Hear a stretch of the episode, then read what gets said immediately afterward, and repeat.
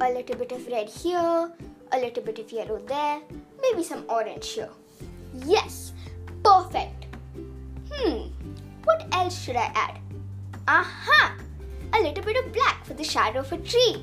Beautiful, marvelous, fantastic, and what not. This painting gives me good vibes, like seriously. Oh, I didn't see you there. Hello, everyone, and welcome to my podcast. My name is Tanya Loveen, and today I'm going to be talking to you about what I love the most. I have a lot of hobbies, but there is one that I love above all. It's something everyone should try at some point in their life. If you're still confused, my best hobby is painting. Now, some people don't really know how magical and healing painting can be for someone. For those other people who think that painting is boring and don't have patience to do art, I would say, why not listen to my podcast and give it a thought? Then perhaps try it out someday. I started painting when I was just about 6 to 7 years old. I was very discouraged by that time because I knew that I had no possibility of excelling in this skill. I had actually lost hope and was about to give up, but then somewhere in my heart I felt I shouldn't. And so, what do you think was the next step for me? Don't give up, I said to myself. So I started painting again. You won't believe the joy of being able to do something that you were just about to give up on. It felt mesmerizing. And on top of that, I felt as if I had become a person who would never give up on my dreams. People in the world always focus on the negative side of things, believing that they are no artist and they cannot paint. But did you know that there is actually no particular method of painting? You can paint the way you want at any time and anywhere. Just pick up a brush and do anything you'd like. This is something everyone should keep in mind. I was surprisingly happy when I came to know about this. I never felt the need to stop painting and I never will. I continued painting for years and now I am 10, much better than I was 4 years ago. Practicing helped me paint even better because I tried. I tried my very best to succeed in the skill I loved. If someone asks me my feelings about painting, I can't answer them because to me, painting is something that helps me improve my focus. Whenever I paint, I feel some sort of boost of energy inside me because I know that I will be good if only I focus. I have to be precise in my artwork, and so focus was the one thing that I needed to be able to paint beautiful art pieces I am sure that it is probably what everyone would have done in my place. My experience as a painter has been wonderful. I fell in love with the activity as soon as I started it. Whenever I paint, I never look left or right. Okay, maybe once or twice when I have to take a glimpse of the video. But you get me, don't you? I paint in such a way that not even a loud noise can disturb me because if it did, it would distract me from the painting. And so I never pay attention to anything while I'm painting. This is one of the reasons why I like to be so focused. Painting encourages me to be a better artist in the future. This particular activity also has helped me to relieve my stress, which was really helpful for me. Whenever I use a paintbrush to make different strokes of colors, the feeling inside me becomes one of great joy. It feels really peaceful. While painting, always have confidence in yourself. You're making an attempt. Your main objective is painting. And so, why do you really have to focus on how bad you've done it? You try, and that is what makes you a good artist. So, you see, painting has actually helped us in all sorts of ways. There are many painters in the world who might have also felt discouraged in the beginning, but if you see them now, you have a great example to look upon.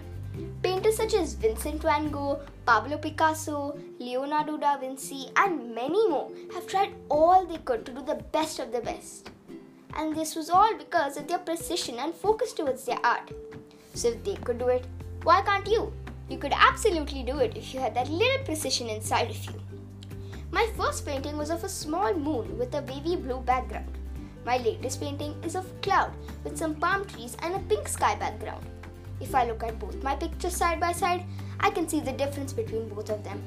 I feel very proud and happy for myself because I have progressed in the art activity it makes me feel good about myself because as a beginner, I hated painting and now I'm a lot better, loving it more than ever. Painting has made me a lively person. When I started to discover art, I was not so lively, but the explosion of colors came in my way and made me what I am today a lively person. Isn't that nice? People have been relying on the arts to communicate, express themselves, and heal for thousands of years. But art therapy didn't start to become a formal program until the 1940s. Doctors noted that individuals suffering from mental illness often express themselves in drawing and other artworks, which led many to explore the use of art as a healing strategy. Since then, art has become an important part of the therapeutic field and is used in some assessments and treatment techniques. Dedication is another value that I would highly encourage adopting while painting.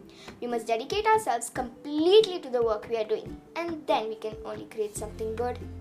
All the painters in the world have three common traits within them precision, dedication, and the fact that they never give up. That is what makes us all good painters or any type of hobby that we choose to do. Did you know that painting also expresses feelings? Cool tones invoke feelings of calm, peace, and happiness.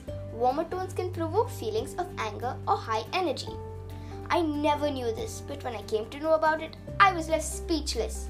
I mean, can you imagine that different colors can actually represent different feelings? Little kids' ability to see color develops by 4 months.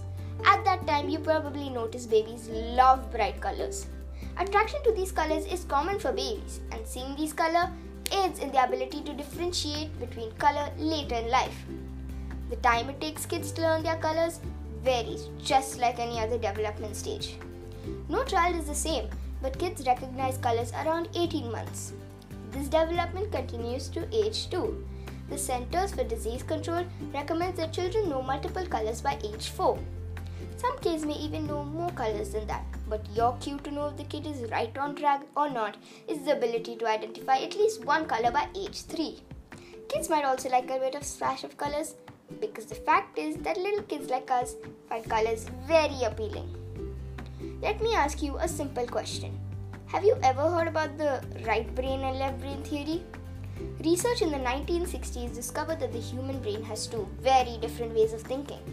The right brain is visual and processes information in an intuitive and simultaneous way.